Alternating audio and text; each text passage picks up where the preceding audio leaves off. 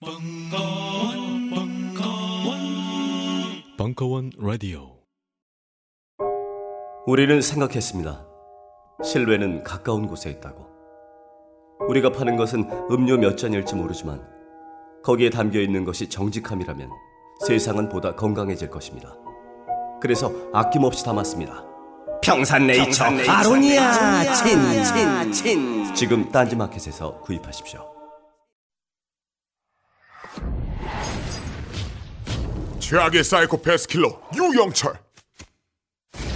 서울 서남부 연쇄살인범 정남규. 미국을 충격으로 빠뜨린 사이코 킬러 게리 리지웨이. 경악할 만한 사건과 범죄자의 비밀을 파헤친다. 국내 제1호 프로파일러 배상훈의 논픽션 프로파일링 특강. 범죄 사회와 범죄 행동 분석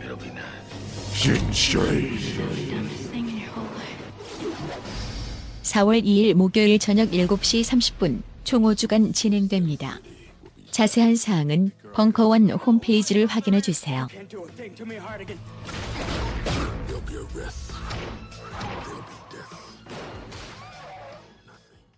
말해봐요.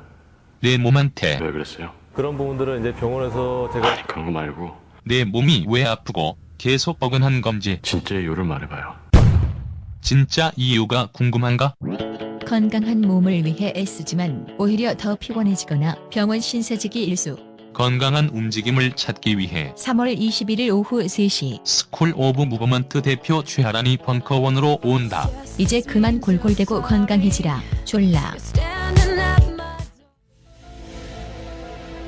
파토의 호모 사이언티피쿠스 북콘서트 2부 12월 19일 강연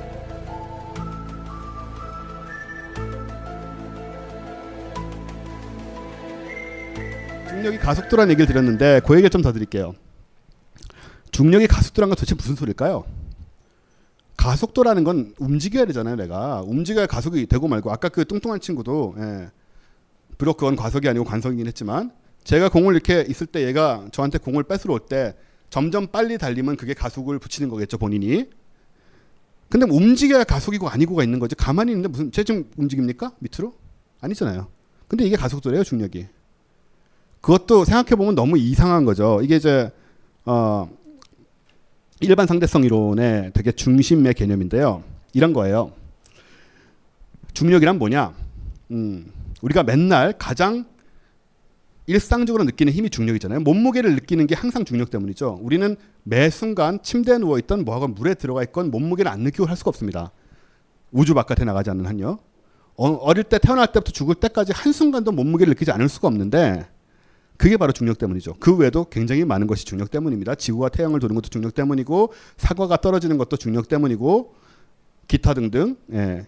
우리가 이렇게 걸어 다닐 수 있는 것도 땅에 발을 붙이고 중심을 잡고 걸어 다닐 수 있는 것도 중력 때문인데 근데 중력이란 뭐냐 연구를 했어요.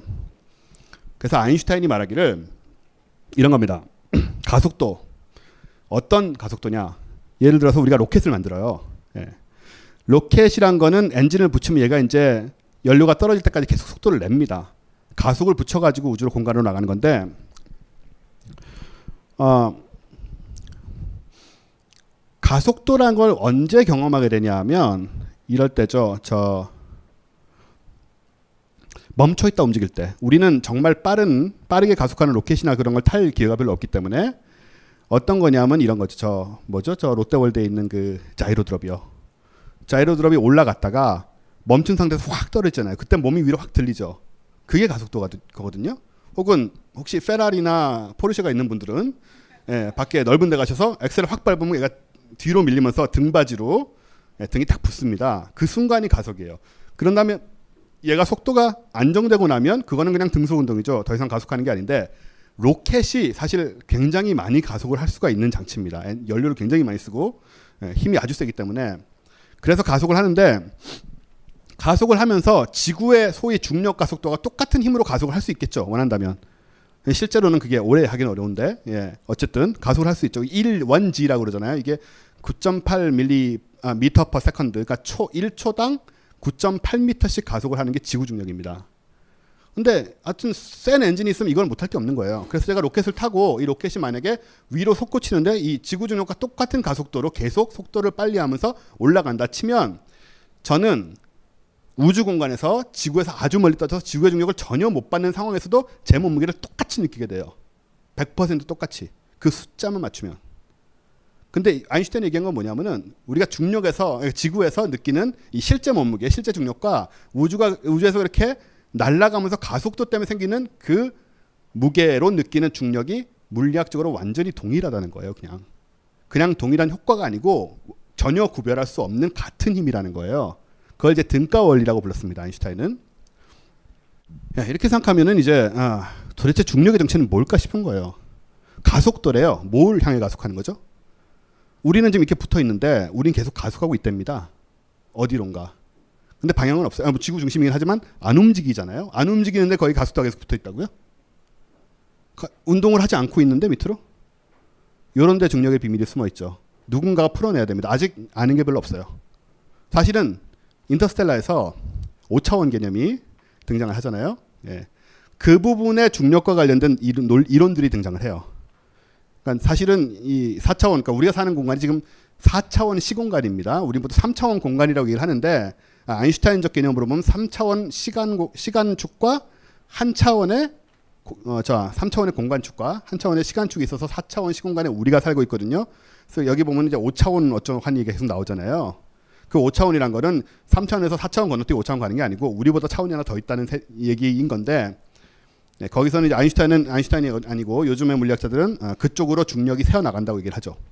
아무튼 네, 중력이란 것은 제 느낌입니다만은 좀 이 세상이 아닌 것이 아닌 뭔가예요. 이 세상의 것이 아닌 뭔가가 우리 세상에서 발현되고 있는 것 같이 느껴지죠. 너무 이상하니까.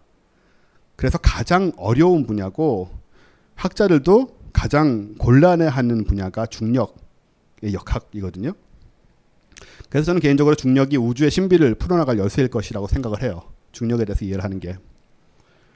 이렇게 예, 우리 맨날 몸무게 느끼고 있으면서도 예, 이런 생각을 대개는 못하죠. 저도 혼자서 못했겠죠. 책을 봤기 때문에 그리고 책을 보고 그런 것들을 생각해 봤기 때문에 영화 뭐 이런 그래비티라든가 인터스텔라라든가 이런 영화들을 보면서 그걸 되살리는 거죠. 그래서 한 번 더 생각을 하는 거예요. 맞아. 내가 살고 있는 이 평범한 세계에 내가 매일같이 느끼고 있는 중력이라는 게 이렇게 이상한 거였는데 나는 우리는 왜 이렇게 지루한 걸로 알고 있을까 세상을 조금만 생각하면 너무너무 신기한 게 세상인데 우리는 그저 너무 익숙하고 너무 생각을 안 하기 때문에 모든 것을 지루한 걸로 착각을 하고 있는 거죠. 세상에 지루한 건 아무것도 없거든요. 자, 그리고 제가 영상을 하나 더 보여드릴게요. Here we are, the granddaddy of all quantum weirdness. 양자역학. The infamous 공포의 양자역학. experiment. 그걸 가장 잘 설명하는 아마 this experiment, we first need to see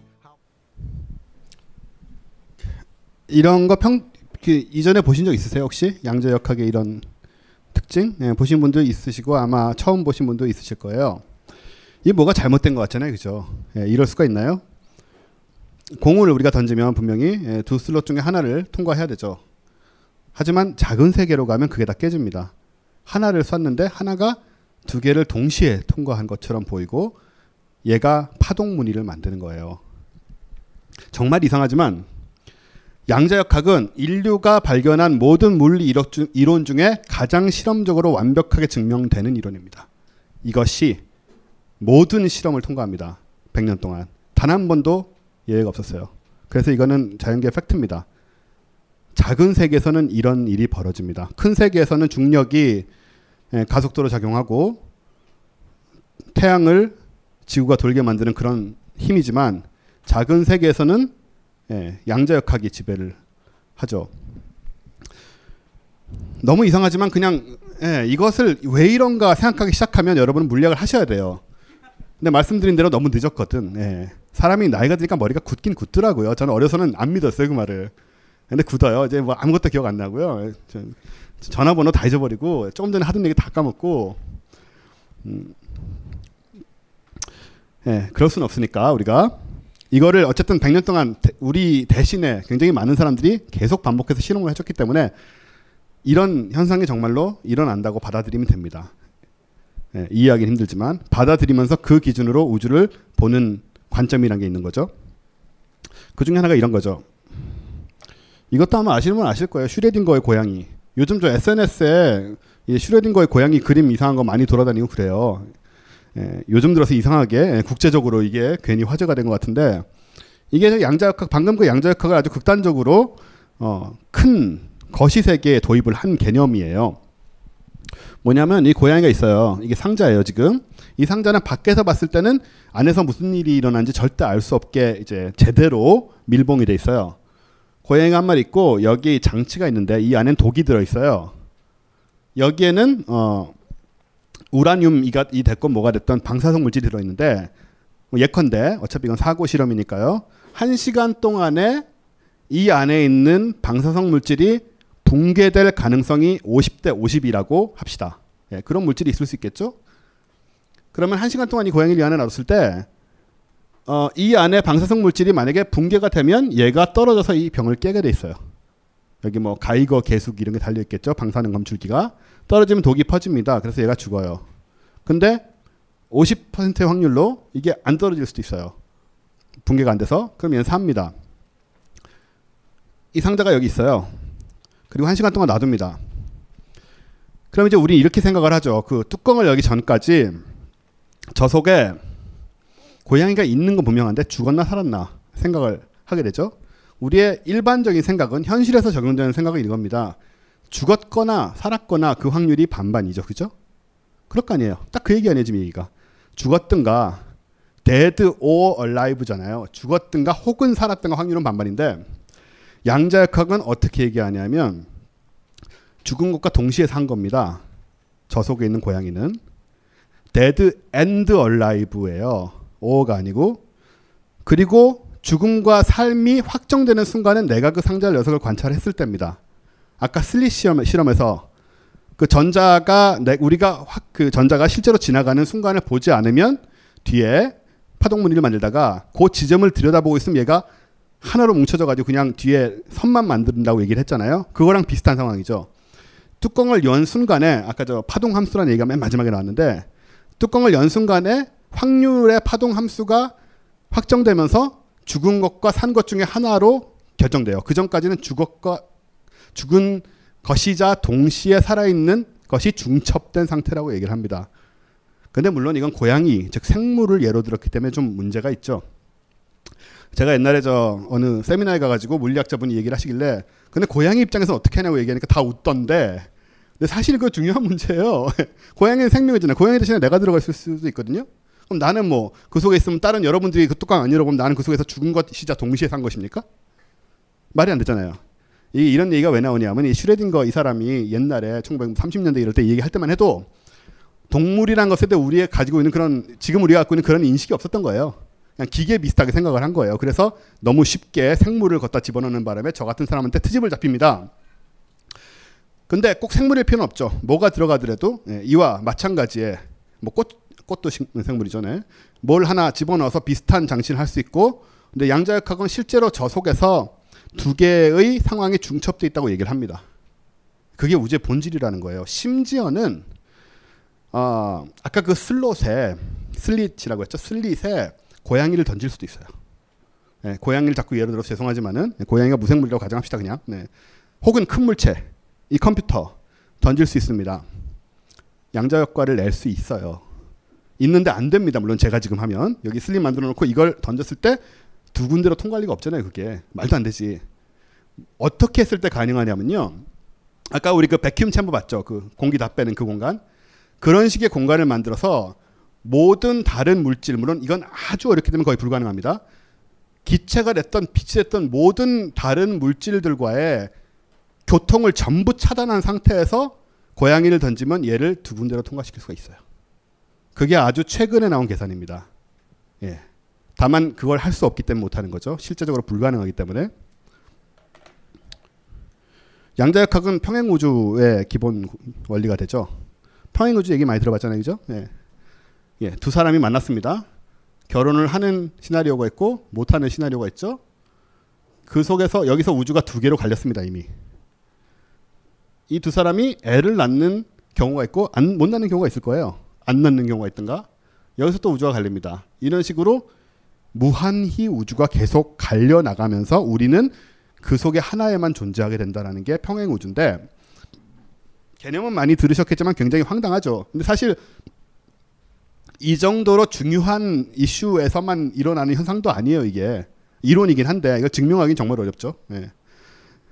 제가 지금 이걸 여기다 놨습니다. 근데 안 놨을 수도 있잖아요. 그죠? 계속 들고 있을 수도 있어요. 근데 무슨 이유로가 놨죠? 여기서 이미 우주가 두 개로 갈렸습니다. 그리고 제가 이 얘기를 하는 동안 저기 저분은 웃으시고 저기 저분은 안 웃으시는데 이게 반대로 되었을 수도 있죠. 그 순간 제가 한 행동과 또 별개로 우주가 두 개로 갈립니다. 이런 식으로 아주 짧은 시간 동안에 무한히 우주가 갈라진다라는 게 양자 역학을 해석하기 위해 생겨난 거예요. 왜냐하면 고양이가 죽거나 동시에 살아있는 우주는 불가능하다고 볼 수 있다는 거죠. 만약에 그 현상이 일어날 수 없다면 그런 식의 현상이 그 순간에 우주가 아예 싹 두 개로 전체 우주가 싹 두 개로 두 개로 짜겨지는 것을 상정해야 그 합리적인 그게 합리적이라고 합니다. 네. 합리적인 답이라는 거예요, 그게. 근데 이게 물리학자들이 이런 얘기를 할 때는요. 그냥 이 진짜로 제가 얘기하듯이 학교에 가서 이 그림을 그려 놓고 있는 걸 보세요. 양자역학 해결하면 이렇게 이렇게 신기하죠. 이게 아니에요. 얘들은 수학이 예, 방정식이 이 칠판만한 방정식을 적어 놓죠. 그래서 수학적으로 이게 의미가 있게 실제로 제시를 해요. 그렇기 때문에 이걸 받아들이는 거예요. 사람들이 물론 증명이 안 됐기 때문에 정말 우주가 저렇다고 말은 못하지만 이걸 봤을 때 이 수식이 정리가 돼 있거든요. 계산이 맞아 떨어지거든요. 그렇기 때문에 다른 계산법이 있을지도 모르지만 어쨌든 간에 이론으로 제기할 수가 있는 거죠. 우리는 수학을 못하고 그걸 이해할 수 없기 때문에 전부 이렇게 말로 풀어서 얘기를 하지만 수학 저 물리학자들끼리는 전부 수학으로 대화를 합니다. 이런 걸. 그 부분은 우리가 착각하면 안 되는 거죠. 예, 저는 그럴 수 없기 때문에 이렇게 얘기할 수밖에 없죠. 또 하나는 제가 앞에서 얘기했던 예, 시뮬레이션 우주 얘기를 좀 할게요. 책에도 나온 얘기니까. 네, 그래픽칩 세계 챔피언 엔비디아가 오늘은 쉴드 태블릿으로 태블릿 챔피언에 도전합니다. 아 쉴드 태블릿 이 선수 가격 무게가 30만 원대밖에 되지 않는데 힘에서 밀리지 않을까 걱정되는데 말이죠. 이게 웬일입니까? 쉴드 태블릿 가벼운 가격 무게로도 전혀 밀리지 않는 모습. 괜히 벤치마크 프로그램 최고 점수를 받은 게 아니었군요. 지금 주먹이 굉장히 빠르거든요. HDMI 연결도 다른 태블릿과는 달리 직접 연결 방식이라 잔동작이 없어요. 전면 스테레오 스피커로 타이틀 넘치는 모습입니다. 아, 쉴드 태블릿 K우승 태블릿 챔피언에 등극합니다. 바로 저거거든요. 지금 바로 온라인 쇼핑몰에서 쉴드 태블릿을 검색해 보세요. 3월 15일까지 구입하시는 분 가운데 추첨을 통해 400만 원 상당의 여행 상품권과 그래픽 카드를 드립니다. 영감 왜 불러? 뒤뜰에 닫아 놓은 단감 한강줄일 보았나 고왔지. 어째서 이 몸이 늙어서 몸보신 하려고 뭐. 야 이 영감탱이야 아유 그거 딴지 마켓에다가 팔려고 내놓은 건데 그걸 왜 먹었어 어? 그렇습니다. 이번에 소개할 상품은 경상북도 청도의 할아버지 할머니 네외분께서 오직 맑은 공기와 청정한 햇볕만으로 숙성 건조시킨 씨 없는 감말랭이 1kg 들인 상품입니다. 탁월한 항암 효과와 겨울철 감기 예방 거기에 달콤 쫄깃한 풍미까지 청도의 감말랭이 장인네께서 하루 오직 10kg만을 생산하는 진정한 웰빙 식품을 백화점 판매가의 절반 값으로 오직 딴지마켓에서만 만나보실 수 있습니다. 광가루 따위 섞지 않는 100% 간의 수공업 울트라 웰빙 먹거리 청도 순결한 감말랭이 지금 바로 딴지마켓에서 만나보세요. 연말연시 선물용으로도 좋습니다.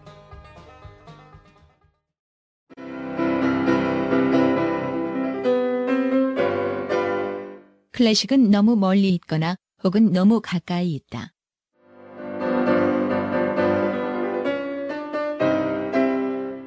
재수 없는 천재주의 예술 사관이 아닌 시대 속 존재로서의 클래식 음악사. 지휘자 겸 피아노 박사의 실연과 함께하는 퍼포먼스형 강좌. 시대 정신과 음악 양식 모두를 아우르는 입체적 이해.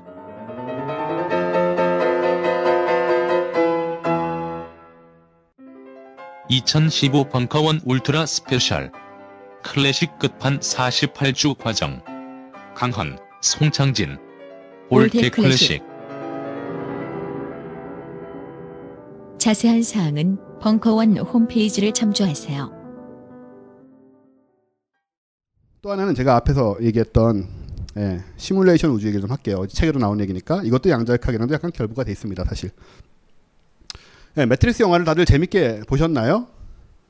정말 재밌잖아요, 그 영화. 그죠? 1편은, 2편, 3편은 좀 쓰레기인데, 예, 1편은 좀 참 재밌게 봤어요. 예, 매트릭스에 나오는 예, 그림 중에 하나입니다. 복도. 여기는 세계가 이제 알고 보면은 이렇게 0과 1, 이진수로 만들어진 세계라고 얘기를 하고, 어, 굳이 이런 이상한 글자로 막 표현을 해놨죠. 근데 우리가 살고 있는 세상이 정말 이럴 수도 있을까? 라는 의심을 해본 분 계세요? 저는 되게 많이 해봤어요. 매트릭스를 보기 훨씬 전에부터. 원래 좀 성향이 그래서 그런데, 예, 근데 매트릭스를 보기 전에 비슷한 단편 소설을 써놓은 적도 있어요. 근데 너무 비슷한 얘기라 폐기가 됐어요. 그 내놓으면 다 누구나 다 매트릭스 짝퉁이라고 훨씬 재미없는, 예, 훨씬 재미없고 훨씬 엉성한 예, 돈 안 들인 짝퉁이라고 여길 것이기 때문에 폐기가 됐지만 그런데 진지하게 우리가 컴퓨터 시뮬레이션 안의 프로그램이다 라고 생각할 수 있느냐 생각할 수 있습니다. 자, 이분은 옥스포드 대학의 철학자인 닉 보스트롬 교수예요.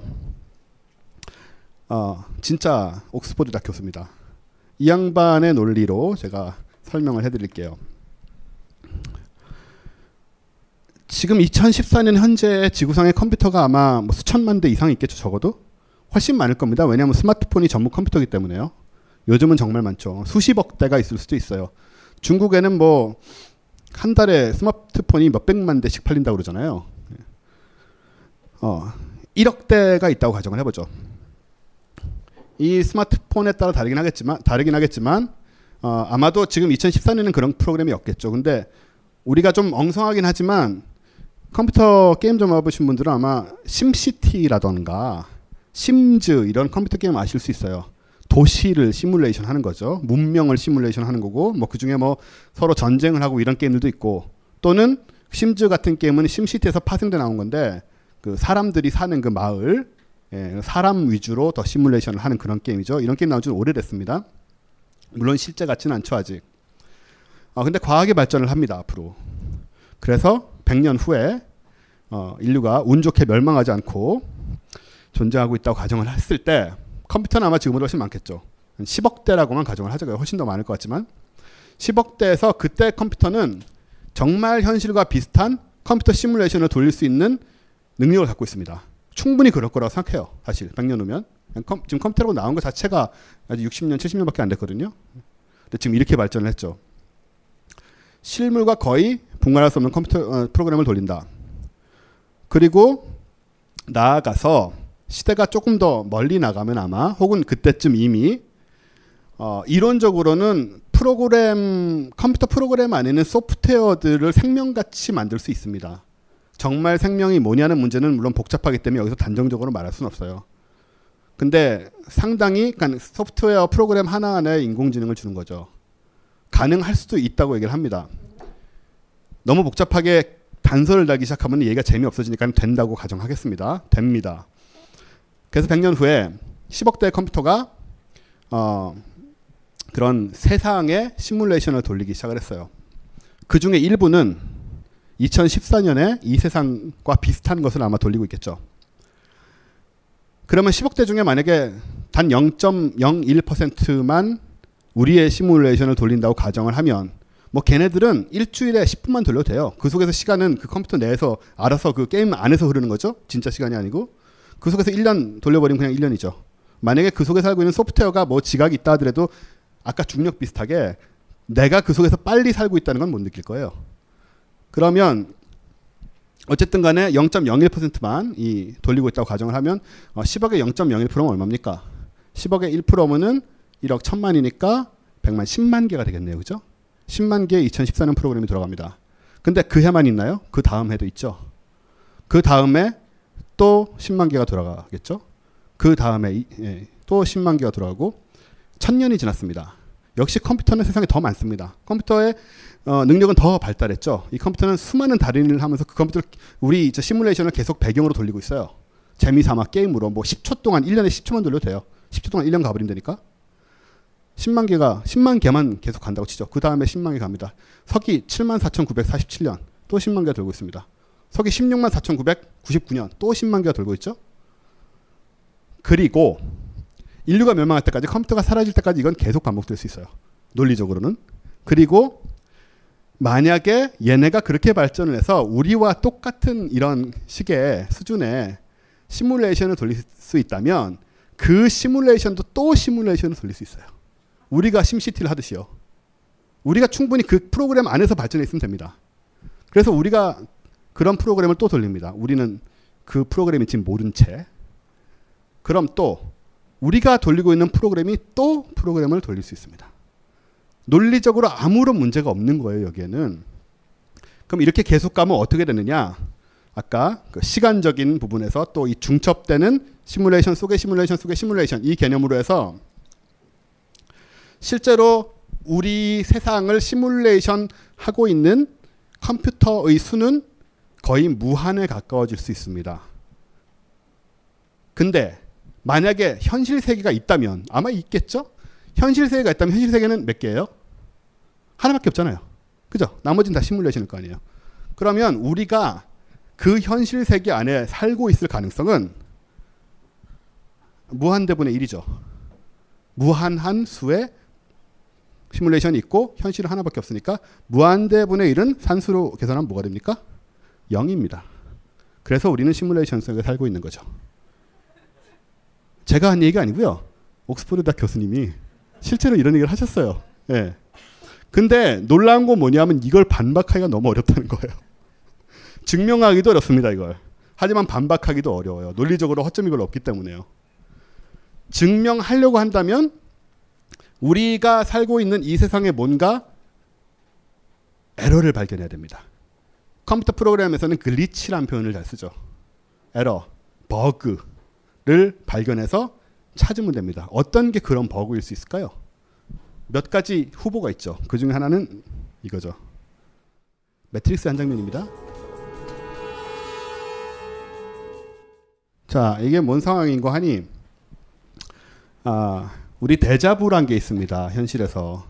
좀 느끼셨을, 경험해 보신 분들 있으시죠? 대자부란 거는 기시감이라고 표현을 하는데, 어느 순간에 갑자기 지금 내가 한 행동의 일부가 언젠가 똑같이 한 행동 같이 느껴질 때예요. 어떤 사람들은 그걸 꿈에서 경험했다라고 느끼기도 합니다. 근데 저는 꿈이라는 생각은 한 번도 안 해봤어요. 그러니까 이런 거죠.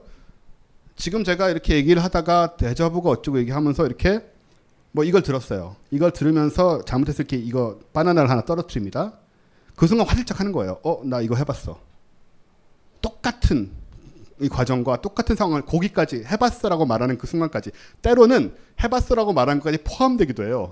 그래서 어 여기까지다 이러기도 하는데 저는 그게 굉장히 많았어요. 나이 들어서는 좀 안 오더라고요 아쉽게. 젊어서 많이 왔는데 너무너무 신기한 거예요 그때마다. 이건 뭐지? 왜 이런 느낌이 들지? 예, 때로는 이렇게 한순간뿐만 아니고 한 몇 초에 걸친 시리즈의 이 동작들이 다 그 느낌으로 연결되기도 하는데 지금 여기서 보인 거는 고양이가 이렇게 어, 가다가 몸을 떨고 지나가요. 그리고는 이 네오가 다시 봤는데 똑같은 상황이 한 번 더 벌어지는 거죠. 똑같은 고양이가 똑같은 행동을 하고. 근데 네오는 이제 잘 모르니까 어, 데자뷔다고 가는데 옆에 애들이 저 트리니티가 뭐냐고 그랬더니 데자뷔를 봤다 똑같은 고양이였냐? 똑같은 고양이였다. 그랬더니 갑자기 긴장을 하죠. 왜 그러냐고 했더니 트리니티가 설명을 하기를 데자뷔는 대개 매트릭스가 뭔가 이 소개를 바꾸려고 할 때 하는 짓이다. 벌어지는 일이다.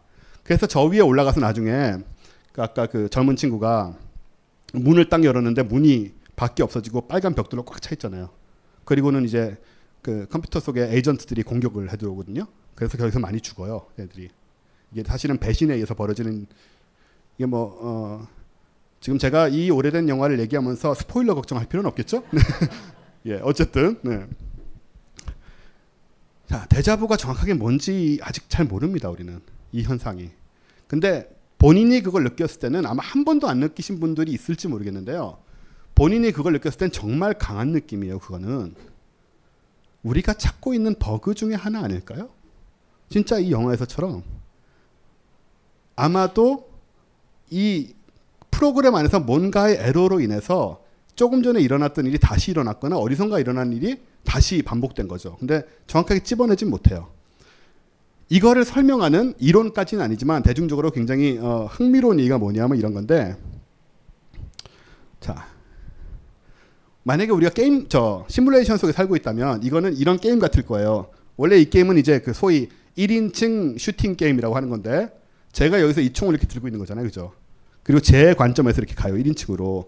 적들하고 싸우는 게임인데 뭐 제가 1인칭으로 살고 있으니까 아마도 컴퓨터 시뮬레이션이면 세상이 이런 게임과 비슷하겠죠. 저런 괴물은 잘 안 나오지만 네. 이렇게 살고 있다가 우리 게임하다 보면 어떤 일이 벌어집니까? 죽습니다 게임에서.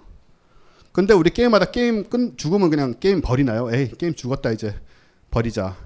그러지 않잖아요. 다시 시작을 해요. 세이브를 하던가 혹은 이런 개념이 있죠. checkpoint란 개념이 있어요. 게임에서 checkpoint는 세이브를 내가 안 하더라도 어느 시점 checkpoint란 저 시점을 지나면 그 다음에 죽으면 절로 돌아갑니다. 그래서 저기서 다시 시작을 해요. 저 checkpoint에서. 그게 뭐 아주 여기인 경우도 있고 좀 많이 돌아가는 경우도 있고 해서 게임하는 입장에서는 좀 짜증이 날 때가 많죠. 네. 그래서 이런 개념이 있는 거죠. 우리가 데자뷔를 느낄 때 실제로는 죽은 거예요 거기서 혹은 그 직후에 예. 죽은 건데 어, 우리는 물론 실제로 죽잖아요. 근데 실제로 죽는 건 따로 있는 거고 게임 속에서 사실 굉장히 많이 죽는 거예요. 어쩌다가 예를, 예를 들어서 제가 이렇게 지금 얘기를 하고 여러분 다 가시고 제가 나가다 대자부를 경험을 합니다. 가다 우당탕 넘어지면서 아 이 순간 아 일어날 때 누가 옆에서 이렇게 잡아준데 저 사람까지 여기까지 대자부다. 그럼 사실은 거기서 죽은 거지 제가 넘어져서 원래는 머리가 깨져서 죽은 건데 저한테 부여되어 있는 뭐 예를 들어서 우리 모두 갖고 있는 10개의 체크 포인트가 있는지 알게 뭐냐는 거예요. 소프트웨어 만든 사람이 그렇게 해놨으면 돼요. 게임도 그렇듯이. 그래서 아직 우리가 생명이 10개 남아있는 거거든. 게임처럼. 그래서 저 지점으로 돌아오는 거예요. 그래서 그 대자부 시점에서 다시 시작을 하는 거예요. 그런데 이 부분이 아주 정밀하게 맞춰져 있지가 않아서 이 세상이 하도 복잡하다 보니까 그 순간에 1초 정도 전으로 돌아간 거지 죽은 순간이 아니라 뭐 이런 식의 얘기예요. 그러면 내가 겪었던 느낌을 다시 겪는. 하지만 실제로 내가 실제로 여기서 제가 제 머리 기억 속에서는 절대로 여기서 제가 이렇게 넘어지고 누가 붙잡고 일어 세워준 적이 없거든요. 대자부란 건 진짜 기억이 아니거든요.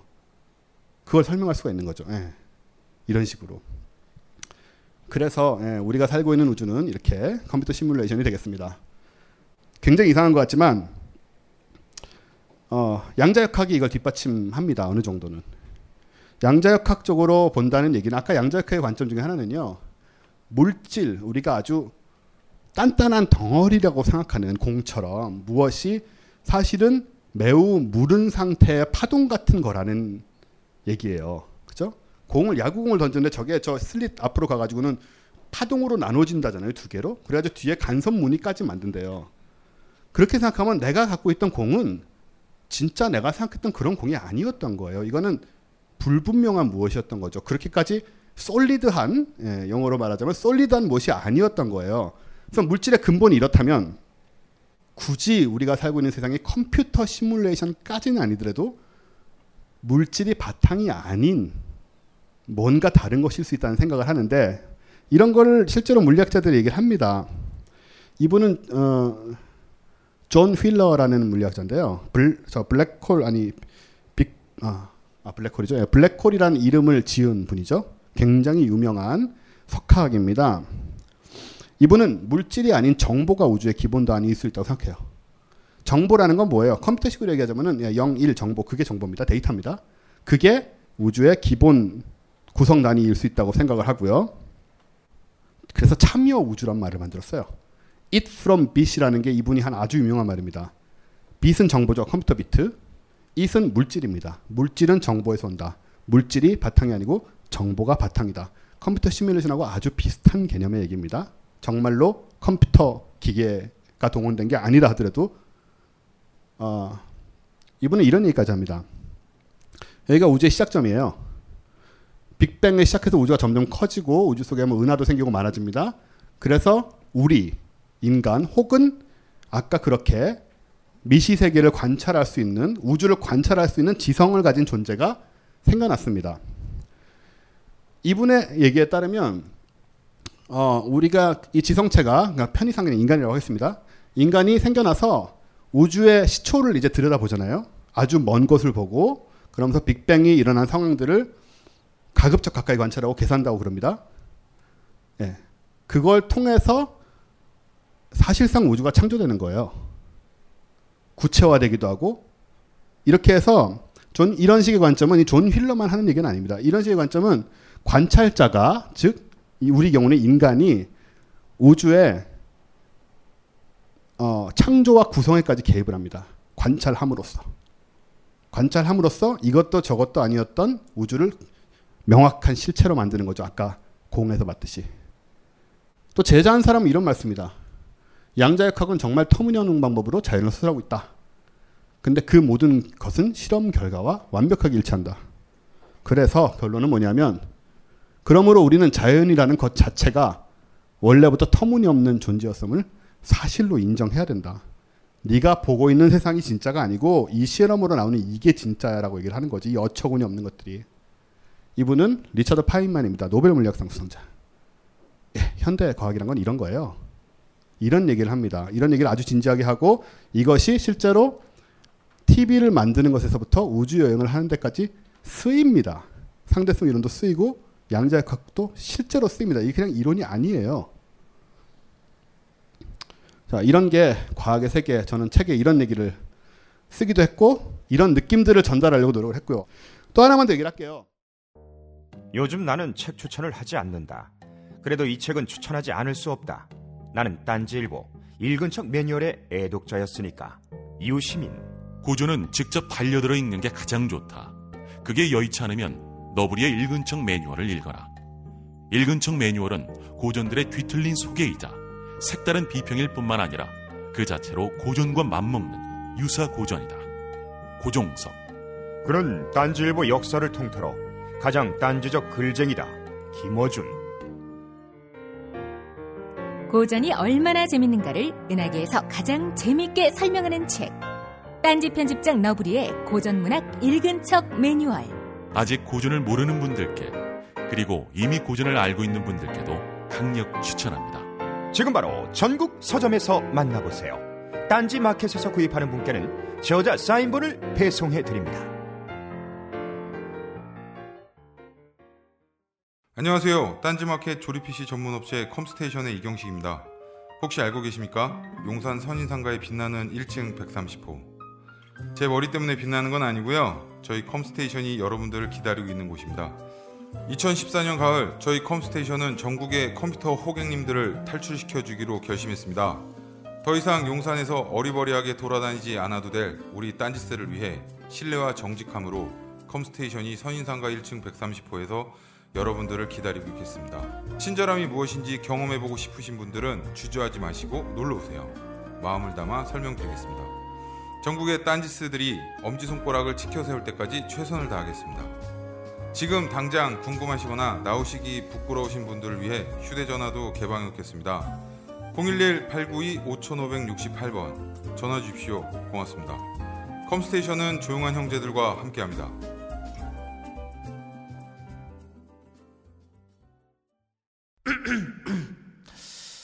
잠시만 안녕하세요. 저는 바다니 가득의 성재훈입니다. 보통 오뎅, 맛살, 핫바 등 다양한 이름의 어묵을 간식으로 때로는 반찬으로 많이 드시는데요. 그게 대부분 밀가루로 만들어졌고 기름에 튀기기 때문에 칼로리가 높아지더라고요. 그래서 저희는 어육 함량이 높으면서 기름에 튀기지도 않는 맛과 건강을 생각한 그런 어묵 한번 만들어 보고 싶었습니다. 그런데 이렇게 만들다 보니 팔아도 남는 게 없더라고요. 여러분, 저희가 정직하게 만든 어묵을 딴지 마켓에서 계속 판매할 수 있게 많은 관심 부탁드립니다. 정성을 담아 쪄서 만든 어묵 감아 볶고 여러분의 관심이 필요한 정직한 먹거리입니다. 잠시만 어묵 먹어요 맛있는 가마볶고 또 하나만 더 얘기를 할게요. 어, 과학은 재밌고 경이롭고 신비합니다. 하지만 더 중요한 것은 과학이 줄 수 있는 감성적인 영향이라고 저는 생각을 해요. 저는 비종교인입니다. 아까도 말했듯이 예. 무신론자에 가깝죠. 정말 무신론자는 아닙니다. 왜냐하면은 어, 칼 세이건이 얘기했듯이 신이 없다라고 주장할 만큼의 데이터를 갖고 있지 않습니다. 그래서 그 입장은 명확하게 할 수가 없어요. 저는. 다만 제게 중요한 것은 신이 없어도 되지 않겠느냐라는 생각 정도예요. 네. 그 굉장히 이상한 상상을 다 하, 많이 하지만 유물론자에 가깝기도 하고요. 근데 이제 문제가 이거예요. 저는 어려서 특히 교회를 다녔기 때문에 이러다 보니까 허무주의에 빠지기가 쉬워요. 유물론이나 무신론류의 위험한 점, 그러니까 어려운 점은 뭐냐면 허무하다는 거예요. 그럼 우리 죽거나 못할 건데 아무것도 없네? 그럼 우리 여기 뭐 100년 살고 어떤 사람은 50년도 못 살잖아요. 더 짧게 죽는 사람도 있고. 그럼 이게 다예요? 우주의 역사는 138억 년이라며. 예. 그럼 난 여기 50년 살고 가는 거예요? 무슨 의미예요, 그게? 도대체 우린 왜 사는 거죠? 이런 질문을 할 수 있잖아요. 저도 아주 많이 그 질문을 했고요. 그래서 공허감이 엄청났어요. 진짜 공허하더라고요. 그런데 적어도 제 경우는 과학을 오래 좋아하다 보니까 거기에 대해서 나름대로 입장이 생기더라는 거예요. 전 정말 안 생길 줄 알았어요. 20대 때 진짜 엄청난 허무주의자였거든요. 이 나이가 돼가지고 제가 이 앞에서 가지고 이런 얘기를 하게 될 거라고 생각도 하지 않을 못할 정도로 전 말이 없는 사람이었습니다. 20대 때. 예. 철학과를 다니는데 철학과도 그 학교에 가서도 거의 뭐 이거 막 그런 애 있잖아요. 막 그 그 코트 깃 세우고 예, 80년대예요. 네. 요즘 그러면은 좀 웃기는 모습이지만 그때는 게 통했어요. 혼자 수업에 안 들어가고 막 그 운동장 같은 데 구석에 앉아서 소주 마시면서 막 누구 하나 지나가면 아 얘기 좀 하자 이러고 예. 그 개똥 철학을 읊는 예. 그런 부류에 가까웠죠. 근데 그땐 정말 다 그랬어요. 모든 게 너무 허무하고 내가 왜 사는지 모르겠어. 예. 사춘기가 초등학교 아까 4학년 때부터 한 2년 전까지였던 것 같아요. 계속. 근데 과학을 통해서 어쨌든 정리가 돼가는 스스로는 발견을 계속 해왔죠. 저에게는 많은 도움이 됐다. 왜? 자, 이게 이제 허블 딥필드 뭐 이런 건데요. 저 망원경, 우주 망원경이 안을 들여다본 깊은 우주입니다. 아까 그 큰 덩어리보다 규모가 좀 작긴 하지만 요 하나하나가 별이 아니고 다 은하죠. 자, 이것을 이제 우리는 삼라만상이라고 흔히들 부릅니다. 예, 한자어로. 삼라만상이라는 것은 뭐 세상의 모든 것이라는 얘기잖아요. 아까 얘기했던 뭐 별, 은하, 은하, 군, 은하단, 초은하단, 초초은하단 그것들이 삼라만상이고 그 속에 포함된 모든 것들 이건 뭐예요? 네, 사람, 로봇, 뭐 TV 이게 저 그림 이름이 에브리띵이더라고요. 예, 이상한 일본식 로봇들도 있고 여기 재밌는 것들이 많이 그려져 있어요. 이게 삼라만상입니다. 우리가 알고 있는 모든 것들. 이건 다 어디서 왔느냐? 어디서 왔습니까? 별에서 왔습니다. 별에서. 정말로 아주 구체적으로 별에서 왔습니다. 무슨 얘기인가 하니 어, 우주의 대부분의 물질은 수소입니다. 수소와 헬륨입니다. 현재 우리 주변에 있는 물질들은 우주에서 아주 극히 일부분일 뿐이에요. 사실은 거대한 별, 태양 같은 태양보다 훨씬 더 큰 또 그런 별들을 구성하고 있는 물질의 대부분이 수소이기 때문에 우주에 있는 물질의 대부분은 수소 그리고 그 수소가 변한 헬륨입니다. 대부분의 별은 태양 같은 별은 수소가 다른 원소로 변하는 과정입니다. 맨 먼저 헬륨으로 변합니다. 왜냐하면 수소 다음으로 간단한 물질이 헬륨이거든요. 근데 사실 이 수소는 다 빅뱅에서 생겼어요. 예. 상당히 많은 양의 헬륨도 빅뱅에서 생겼습니다. 그 외에 나머지 물질들 왜냐하면 수소나 헬륨은 우리 주변에 없잖아요, 잘. 예, 우리가 느끼는 건 아니에요. 수소, 수소 풍선 불었을 때, 헬륨, 헬륨 풍선 불었을 때, 헬륨 웃음 같은 그 목소리 높이 만들잖아요, 그죠? 그럴 때는 헬륨 쓰는 거지. 우리가 헬륨을 마시지도 않고 헬륨을 뭐 갖고 놀지도 않잖아요. 예. 그래서 우리의 일상에서는 먼 물질이다. 수소들이 뭉쳐서 별이 되고 이 별이 핵융합을 하면서 이 아래에 있는 물질들을 한 단계씩 만들어냅니다. 그러니까 수소가 다 타면은 헬륨만 남잖아요. 헬륨이 또 타들어가요. 핵융합을 해서 이제 태양이 수십억 년 후에 겪게 될 운명입니다. 모든 많은 대부분의 별들이 이걸 겪습니다. 헬륨이 다 타고 나면은 탄소가 돼요. 탄소가 다 타고 나면 네온이 되고 산소가 되고 실리콘, 규소가 되고 철까지 만들어집니다. 이 별 하나에서 우주에서는 이 과정이 매일같이 예, 수천조 건 벌어지고 있습니다. 철, 원자번호 26인 철까지가 만들어져요. 별에서. 그런 다음에 큰 별은 터지면서 초신성이 돼요. 작은 별은 초신성이 안 되고 저 상태에서 뻥 터져서 태양 같은 별은 그냥 흩어져서 적색 거성 상태로 예, 흩어져 가지고 그 속에 있는 아까 그 철까지 만든 물질을 우주에 확 뿌려버리고요. 그 다음에 백색 의성이란 작은 별로 변해버립니다. 큰 별들은 초신성 폭발을 하는데 이 초신성 폭발 상황에서는 초고온과 초고압이 발생하기 때문에 아까 원자 번호 26보다 훨씬 무거운 물질들이 여기서 만들어져요. 뭐 우라늄 100번 넘잖아요. 막 그런 저 우리가 지금 알고 있는 원소가 100가지가 넘는데 거기까지의 원소들이 이 과정에서 만들어지고 역시나 폭발하면서 우주로 다 흩뿌려져요. 이게 우리를 만든 겁니다. 예, 우리가 알고 있는 모든 거, 우리 몸을 포함해서 이 지구와 태양과 모든 걸 이 현상이 만들었습니다. 상상을 해보자고요. 어, 우주는 138억 년이 됐다고 그러잖아요. 근데 지구 역사는 46억 년밖에 안 됐죠. 태양도 아마 그거보다 조금밖에 더 나이를 안 먹었을 겁니다. 길어 50억 년이라고 치자고요. 아 그러면은 그 전에 80억 년 동안 이 지역은 아무것도 없었을까요? 뭔가 있었을 거예요, 그죠? 왜? 걔네들이 만들어지는 물질이 있어야 했거든. 태양이 만들어지려면 수소가 필요합니다. 물론 수소는 그냥 있을 수 있어요. 하지만 지구가 만들어지려면 지구가 만들어지려면 철, 뭐 흙, 아무튼 우리 지구에 있는 이 모든 원소, 우리 몸에 헤모글로빈, 피, 피 안에 철이 있죠, 뼈 안에 인이 있죠, 몸의 대부분은 탄소로 이루어져 있죠. 이 모든 물질이 이미 있었어야 돼요. 어떻게 생겼을까요? 이런 과정을 통해 생긴 거죠. 그 전에. 그래서 이 지역에 태양이 있기 전에 다른 별이 있었죠. 그리고 다른 행성들이 있었을 겁니다. 아마도. 어쩌면 생명이 있었을 수도 있어요. 걔네들이 정말 오랜 기간 동안 우리는 아마 다가올 거라고 생각하지도 못하는 50억 년 후에 태양의 종말. 그런 일이 걔네들한테는 결국 일어났겠죠. 그리고는 그 모 별이 모 항성이 터지면서 그 모든 물질들이 지구도 나중에는 예, 태양의 적색 거성이 되면은 녹아버릴 겁니다. 지구가 통째로 녹아버립니다. 그리고 흡수돼 버리거든요. 그 모든 물질들이 거기 흡수됐다가 흩뿌려지는 거죠. 똑같은 일이 있었을 거예요. 그리고 우주 속에 돌다가 저, 이 근처에 돌다가 수소는 태양을 다시 형성하고 그 모든 물질들은 태양 주변을 이렇게 가스처럼 모여 있다가 행성이 만들어집니다. 그래서 지구가 생겨난 거예요. 거기서 우리가 온 거고요. 그래서 우리는 단 한 명도 빼지 않고 우리뿐만 아니고 우리가 알고 있는 세상의 모든 소위 삼라만상은 전부 우리 이전에 살다 죽은 별에서 온 겁니다. 모든 물질이 하나도 빼지 않고 모든 물질이. 자, 마찬가지 일이 우리한테도 있습니다. 앞으로. 우리가 죽은 후에 우리를 이루는 모든 물질들 일단은 땅으로 돌아갑니다. 그죠? 아니면 뭐 어, 공중으로 뿌려지든지 뭐 바다로 뿌려지겠죠? 어쨌든 간에 이 물질들 원소들은 사라질 수가 없어요. 네, 공기 중이 됐든 뭐가 됐든 어딘가에 항상 있습니다. 절대로 없어질 수가 없습니다. 수소 원자 하나를 우리가 없앨 수가 없어요. 탄소 원자를 없앨 수가 없습니다. 내 속에 있는. 걔네들이 막 떠돌아다니다가 어, 우리 소위 말하는 뭐 죽, 죽어서 흙으로 돌아가고 흙 속에서 이제 뭐 벌레가 나무가 자라고 거기서 그래서 뭐 새로운 생명의 양식이 된단 말 하죠. 예, 정말로 그런 일이 벌어지죠. 그런 비슷한 일이 벌어집니다. 양식이 안 되더라도 어딘가에 퍼져 있습니다. 그러다가 수십억 년 후에 태양이 적색 거성이 돼서 지구를 삼킵니다. 지구를 녹이면서도 그 원소들은 사라지지 않습니다. 우주 공간에 남습니다.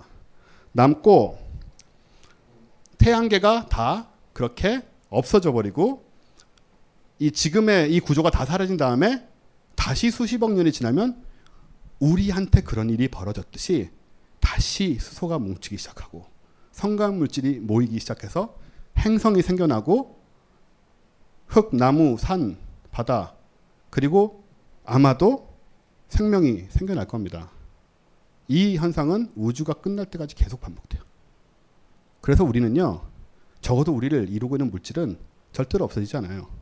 다음에 우리는 상상도 할 수 없는 그 거대한 순환을 거치면서 다음 생명을 만들고 다음 행성을 만들게 됩니다.